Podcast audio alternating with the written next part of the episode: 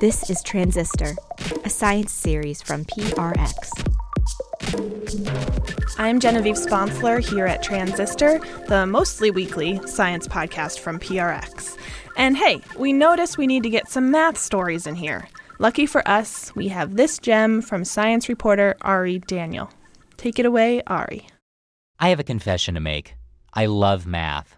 I minored in it in college. I would have taken more math classes if I could have fit them into my schedule. And these days, one of my favorite things to do as a reporter is to talk to people who get to love math for a living. It corresponds to a partial derivative. That's telling you the rate of change. People like Tim Chartier. He's a mathematician at Davidson College in North Carolina. And there are two things that set this guy apart from a lot of mathematicians. First, he cares a lot about getting others to care about math. I really enjoy teaching those last math class of your life classes, where often a large percentage of the students really would rather not take the class. It's not even that. They hate math, but they have to take the class. On the first day of class, I turn to the class and I say, You may have never had a positive experience in math in your life. Well, we have 16 weeks for you to have one. So that's the first thing you need to know about Chartier. The other thing is that he's a professional mime. I'm a mime and a mathematician. I mean, what the heck is that? And even farther out on the what the heck spectrum is that for the last decade, Chartier has been combining his two loves in a performance genre he calls mimatics. It's mime about mathematics. People don't have a good view of either one, and I'm insane enough to put them together. And I'm insane enough to make a radio story about it. I mean, doing a story on the radio about math is hard enough, and doing one on mime is practically impossible. So this piece is gonna take some work. Case in point, this is the sound of Tim Chartier performing. See what I mean? Not very helpful. So let me explain what's going on. I found this sketch on Chartier's video reel on the web. It's about remainders and division. Chartier shuffles on stage in a rimmed hat and a clown nose, carrying a piece of luggage. He's not wearing white makeup on his face, and yes, he is using props. You might be thinking, that's not mime, but there are actually different types of mime. Chartier places the suitcase on a table and pulls out three miniature plungers. He makes them interact with one another. One of them competes for the affections of the other two, which leads to some plunger smooching, then jealousy and fighting, and a plunger version of CPR. I have to say that watching Chartier parade these little plungers around, it looks as though they're alive. He pulls out a fourth plunger and he forms two pairs. All the plungers are happy now. Until Chartier reaches back into the suitcase, eventually pulling out nine more plungers for a total of 13 on the table. He forms two groups of six, but there's one left over. Chartier looks sad about this. So he regroups them. But no matter what he does with his 13 plungers, regrettably, he's always left with one. 13 is a prime number. Then, at the very end of the sketch, the 13th plunger whispers something into Chartier's ear. He returns to the suitcase one last time, reaches in, and pulls out a toilet brush. The 13th plunger is in love, and Chartier, satisfied at last, shuffles off stage. So, this sketch is a story about remainders. It has characters. Hearts are broken, new relationships are formed, and the audience can relate to what's happening on stage. By infusing that emotional content to it, we can have that in life. We don't want to be the remainder. People fight over the remainder. If you and I split up a cake, maybe we really shouldn't split it in half. Well, why not? That's fair. Not if I really want the slice with my name on it. It's tough to make a sketch like this, where the math is right and the mime is tight. So tough that for a long time it didn't even occur to Chartier to try it. He'd always kept his math and his mime separate, and he excelled at both. He got a PhD in applied mathematics, and he trained with the international mime legend Marcel Marceau. But then in 2002, after finishing up his doctorate, he got a call from Boulder, Colorado. The library there had just received a grant to put on math related performances, and they asked him, Would you be willing to be part of these math performances?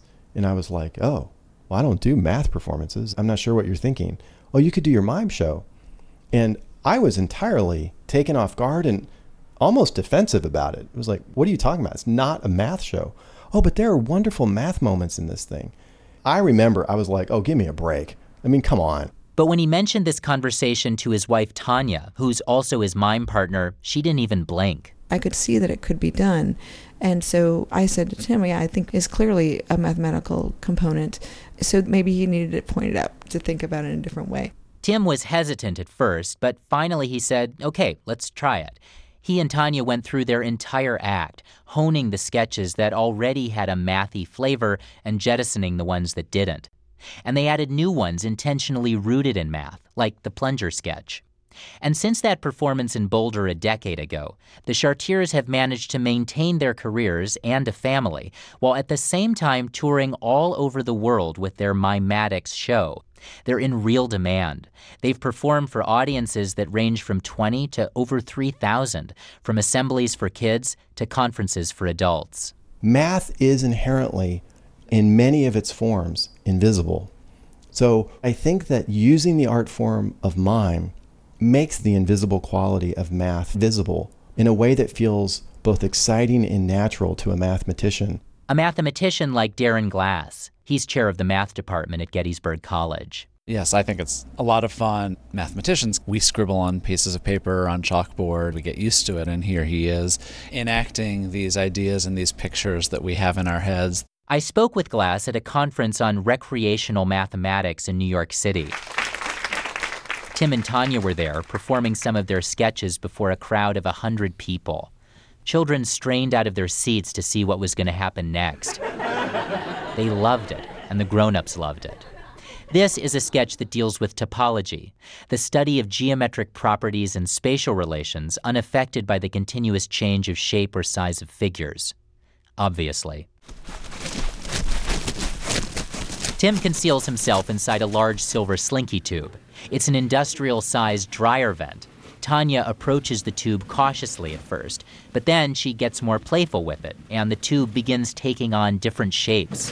It forms an upside down U, then a periscope, then the letter O. It even steals Tanya's hat, like a hungry elephant trunk. A moment later, it burps it back out. All right, we're going to tie back into thinking about what does this have to do with mathematics? So let's think At various points throughout the show, the Chartiers break their mimey vow of silence for a minute to go over the math inside some of their segments verbally. But then it's back to miming.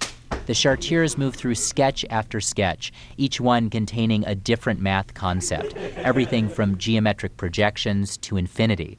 The closer is the plunger sketch.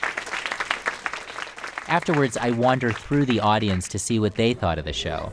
You know, I wouldn't have thought that I liked mime, but actually, I was just kind of blown away by what they did. You must have friends that don't like math. Do you think that this would be a good kind of gateway drug for them? Absolutely, absolutely. I just enjoyed seeing um, math being performed on the stage, bringing mathematics to a, to a wider audience.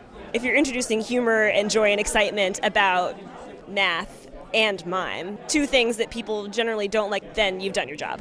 But not everybody loved it. It was just not enough math for me to like think that it's good. You wanted more math. Yes. Because it's a math conference, so. Ron Lancaster feels the same way. He teaches math education at the University of Toronto. Throughout parts of it, I was trying to figure out where the math was, and I was struggling with that. So, for you, what would have really made it is if maybe they spent a little bit more time talking about how each sketch connected to certain math concepts. That, that would have helped me immensely. Tim Chartier doesn't mind the criticism because most folks who see the show aren't math experts. The idea is to give those people a foothold, a way into the world of math. My goal in Mimatics is to create a seed that can grow to allow you to delve into mathematics. A very active goal for us is that we are not performing at you. You are not simply sitting back and watching us. You are part of our performance. The way you laugh, the energy, the way that you respond, you can feel us performing in a different way because of you there. Your true performing is when the audience shares that journey with you. Marcel Marceau would say, You lift them to another place.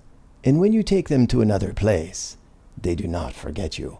Which gets back to Chartier's ultimate goal giving people a positive math experience for once. The reason Mimetics works, he says, is because good mime is inherently transportive.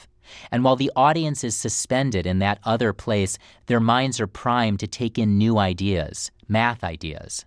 Math might involve numbers and proofs, but it also takes a lot of imagination, just like mime. In fact, Chartier says that working with both makes him better at both, in life and in the show. My greatest gift is in living in these two worlds, mime and math. With mime, that's generally made fun of, and math that people generally don't like, then it's almost the fact that it's so unexpected that it penetrates even further. They're not separate for me. It's me, it's how I operate. So, what do you love? How different are they? No matter how different they are, you are the intersection of those. So, find a way to embrace that intersection. In other words, find a way to love all of yourself and then declare it to the world as loudly as you can. Or, in Chartier's case, by hardly saying anything at all. I'm Ari Daniel.